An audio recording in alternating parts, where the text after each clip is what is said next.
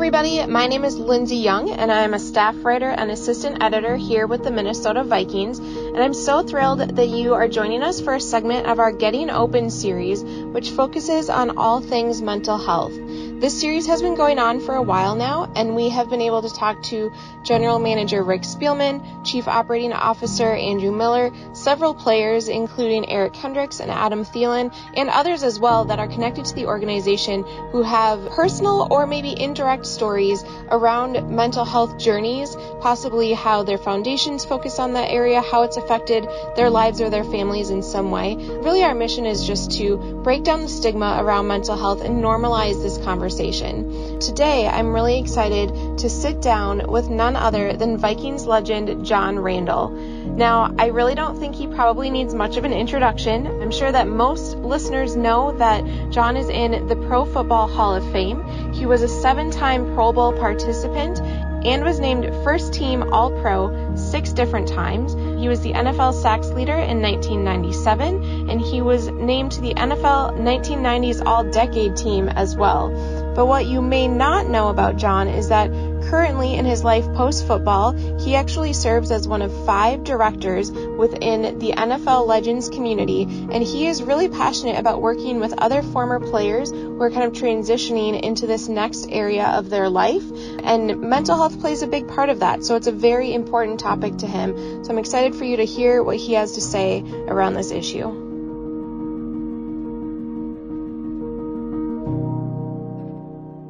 So, John, super, super pumped to have you here today. Throughout this Getting Open series, we've talked to some current players, we've talked to General Manager Rick Spielman, um, but you are the first Vikings legend to be on this series, and I think that it's going to be a great conversation. Um, we'll start it out kind of generally, I guess. Why do you think that mental health is an important topic to cover, um, especially within the NFL? Uh, uh, probably one of the biggest reasons for about mental health, I think, it is for most guys' minds, especially during the season, because I know myself personally, I was it was a very stressful game, and I've had this conversation in different manners with current players and former players, and I can remember Jerry Rice telling me that he he wanted to grade out from a game. He wanted a hundred, and he said he could never get a hundred. And he was talking about all the pressure he put up, he put upon himself trying to get that grade of a hundred.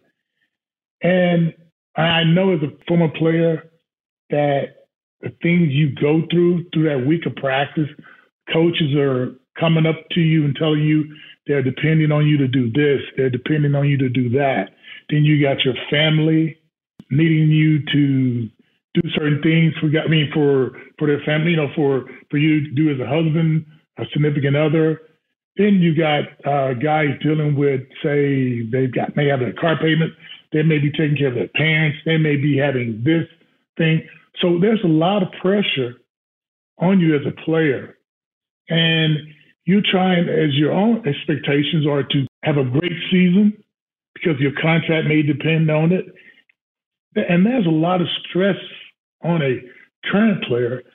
And sometimes that can get to guys. And I know back when we were playing, we used to do uh, from the NFL Players Association, they would come in and do the role reenactments of, of, of a player dealing with his family coming in and, and say that a player and his significant other are having issues. And how would he perform on the field knowing that his personal life wasn't all straight. And so, you know, I remember going through things like that and having guys come in and all of a sudden a coach telling them, hey, you know what? You're not starting this week. Or, you know what? We're, we're potentially looking at maybe putting you in a backup role. And just being around guys that knew about the pressure, I dealt with it. And some guys just don't know how to deal with it. And you know, in high school and college, you're just you're playing a game, and and you get to the professional level, and it's more of a business, and you know, your contracts depends on it, or, say your your your pay depends on it, and there's so many different uh, narratives that can change it. So for me, it, I see as a lot of pressure on those guys.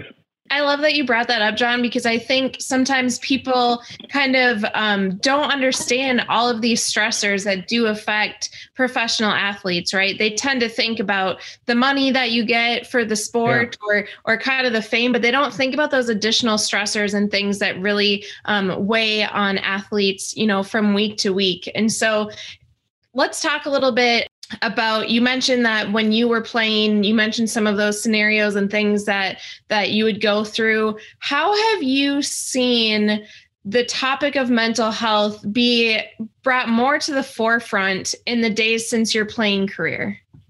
Wow. Um, i think one of the ways that it's became more of a, of a focus point is the impact that mental health has become and it's not necessarily just the guys, but the families.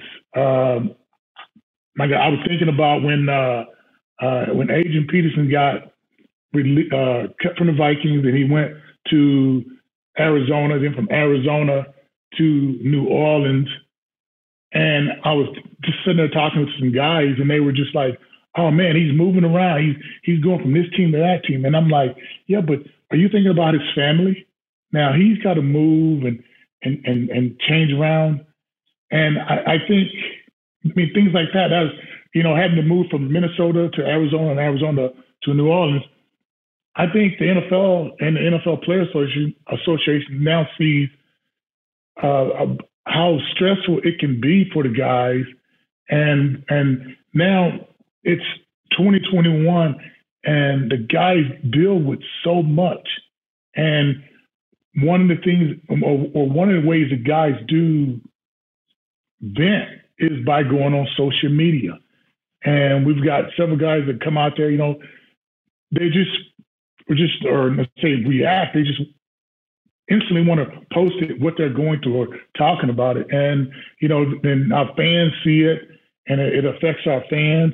And, and then it gets back to our teams. And so to me, mental health, it's a focal point because it, it affects our players, it affects us as fans, and it affects the team. And so it's it's so many ways. It's it's can cause suicide. It can cause uh, um, from from from guys having weight problems, guys uh, having fatigue. But there's just so many different ways that mental health can affect us now, and that we know about. So that's one of well, some of the reasons why I believe it's so important, and I'm glad that we're uh, focusing and focusing in on it because it used to be where guys really didn't want to talk about it, and now we're making it, we're putting it out there, we're telling people it's okay to talk about it, and I'm thrilled about that. I love that. And you mentioned that when you were playing, um, and, and, still today, but some some people maybe I know you mentioned men, but I think everybody in society, some people can handle these things maybe a little bit easier than others, or they know kind of how to handle these feelings and these emotions. For you, was how how did you handle kind of the stressors of the NFL? I mean, you had such a long career, very successful, but obviously there's always going to be ups and downs. Yeah. Um, one of the ways that I did was kind of unusual but after the season, I would uh, get in my car and drive from Minnesota to Texas. And it's such a long drive, but it's a drive that kind of gave me a chance to just kind of relax and uh, kind of get at ease about this, the season. And say, for instance, if we didn't have a good season like 98, I would definitely drive, take my time getting home and go and see my mom, and it would just kind of relieve the stress as as I drove back home. But I also got to say that for the Vikings, uh, you know, we had a a, a, um, a Bible study which allowed a lot of us to talk to the pastor. I think his name was Tom Lamphere, who would who would allow guys to to come in and talk about what was going on in their lives. And uh, I got to say, maybe not a lot of other teams were able to do that, but being on the Vikings and having that uh, Bible studies really took a lot of stress off for guys. Has that faith aspect kind of continued to play a part in your life, um, you know, as you navigate post career stressors and different things that come up? Well, for me, I, I've got my family, my wife, I, I, who's my best friend, who I talk to about almost anything that I have going on besides golf. But uh, she's a person that I, I confide in. And a lot of guys who are playing, you know, they don't have that significant other. So I think sometimes they may find other resources, and it may not be good resources to put their problems into. It may be drinking or whatever, but you know, guys, some guys don't have that, and uh, it, it it may lead to just wrong things. But for me, it's uh, it's the religious part is still there, but having my my wife who I can talk to, but uh, for me also the transition was uh, a little bit easier because for me from football to back to say being normal, um, playing 14 years in the National Football League, I think I had the option of saying that I wanted to retire on my own terms. Well, a lot of guys don't, and you know sometimes that can lead to guys uh, to some guys' mental health problems too. And I think that's a really great segue into my next question. Um, you're currently working as the director for the NFL Legends community. Can you just tell us a little bit about what that looks like, what that means? Actually, I'm, I'm one of the directors. We have five of us as directors. I'm the Central North, so I kind of handle the, the, Midwest. But uh, what we try to do is engage our former players. And uh, what we actually what we started off doing was engaging them and trying to figure out if there's anything that we can help them with through their transition from football. And that may be getting into college coaching. That may be um, all of a sudden say you want to go back to get your college degree, or you you're thinking about getting into radio or television. That's what we started out trying to do, but we've have say blossomed into also being involved with the NFL Combine, uh, the NFL Draft, the Super Bowl, the Pro Bowl, we also do the Senior Bowl, but we also find ourselves in our community trying to uh, help our maybe our current players, but our former players, in anything that they have going on. And like for instance, for myself, I worked with uh, Willie Howard uh, when Willie Howard was trying to uh, build a new weight room for his high school. I was able to find him connections to make that work out. And uh, actually, we got Adam Thielen involved in it, where he also donated to uh, the completion of Willie Howard's uh, weight room. And what has that been like for you to kind of transition into being on the quote other side of the game? I guess what what enjoy the most about this role? Oh my God! For me, on a personal note, I love doing this because um, to me, the uh, being in the National Football League, first of all, it was an honor and a pleasure to play a game that so many people wish they could have played. And for me, um, to play this game, I looked up to so many guys that came before us. Um, that's the, the the Randy Whites, the Howie Long, the um, Alan Page, the Jim Marshalls, who made this game what it is today. So this allowed me to give back to other former players who've done so much for this game. And so being around these guys, to me, it's like I see it as uh, 22,000 former players in a huddle and allow me to be in a huddle and to assist those guys to finding ways to make their transition or their second career better. And, uh, you know, I get the chance to go to different parts of the country, to be involved with golf tournaments, to, to be in, involved with charities. Uh, I do uh, Joe Namath March of Dimes in, in New York, where we raise a million dollars in one day. And so um, that's one of the things of, of being in the legend community. It allows me to do is just to give back and to be part of things that where say the, the league office can't do, but uh, on a personal, we can do it. Myself, Chad Pennington, Leonard Wheeler, and uh, it's it's it's a great role. It's a fun role, and it allows you to be a part of the NFL, but just in a different capacity. Yeah, that's incredible. I mean, the impact sounds just fantastic. Those different things that you were mentioning. Um, I want to go back to one thing that you mentioned a little bit earlier, and you were saying how you know there are different things that that maybe um, former players encounter, whether that's looking for a, a new career path, um, they might be struggling with some level of depression, um, they might turn to substance abuse. What are, I guess, some resources that are available um, within the Legends community to to support those men that may be facing those different things? Well, one of the things that we've started is we we started a, an app for former players where they can go up on, which is the players.nfl.com where they can sign up and they basically get information of what's going on with the National Football League and also the NFL Players Association. But there's different things that you can get that can give you information. We have NFLLifeline.org where you can go on there and if you're having mental health issues, a guy can can get on there and it's very private and talk to uh, many other people who can help you through this mental health. But we've got several people. We've got um, Kenyaka, who uh, who who I talk to every year, uh, me and other guys in the Legends community, where we sit with her for two hours and we go through questioning and figuring out different ways of of trying to figure out if we are going in the right direction, if we personally have any issues. But it's a great thing to talk to her because she's the uh, vice president of wellness uh, and, and clinical services for the National Football League. And one of the things that we've talked about a lot throughout this series is just how it seems like mental illness is something that impacts probably everybody's life at one point or another and in some way or another. And i know you've talked a little bit um, about your personal experience already so don't want to put you on the spot but is there anything else that you'd like to add just about how this topic has affected your life personally either directly or indirectly?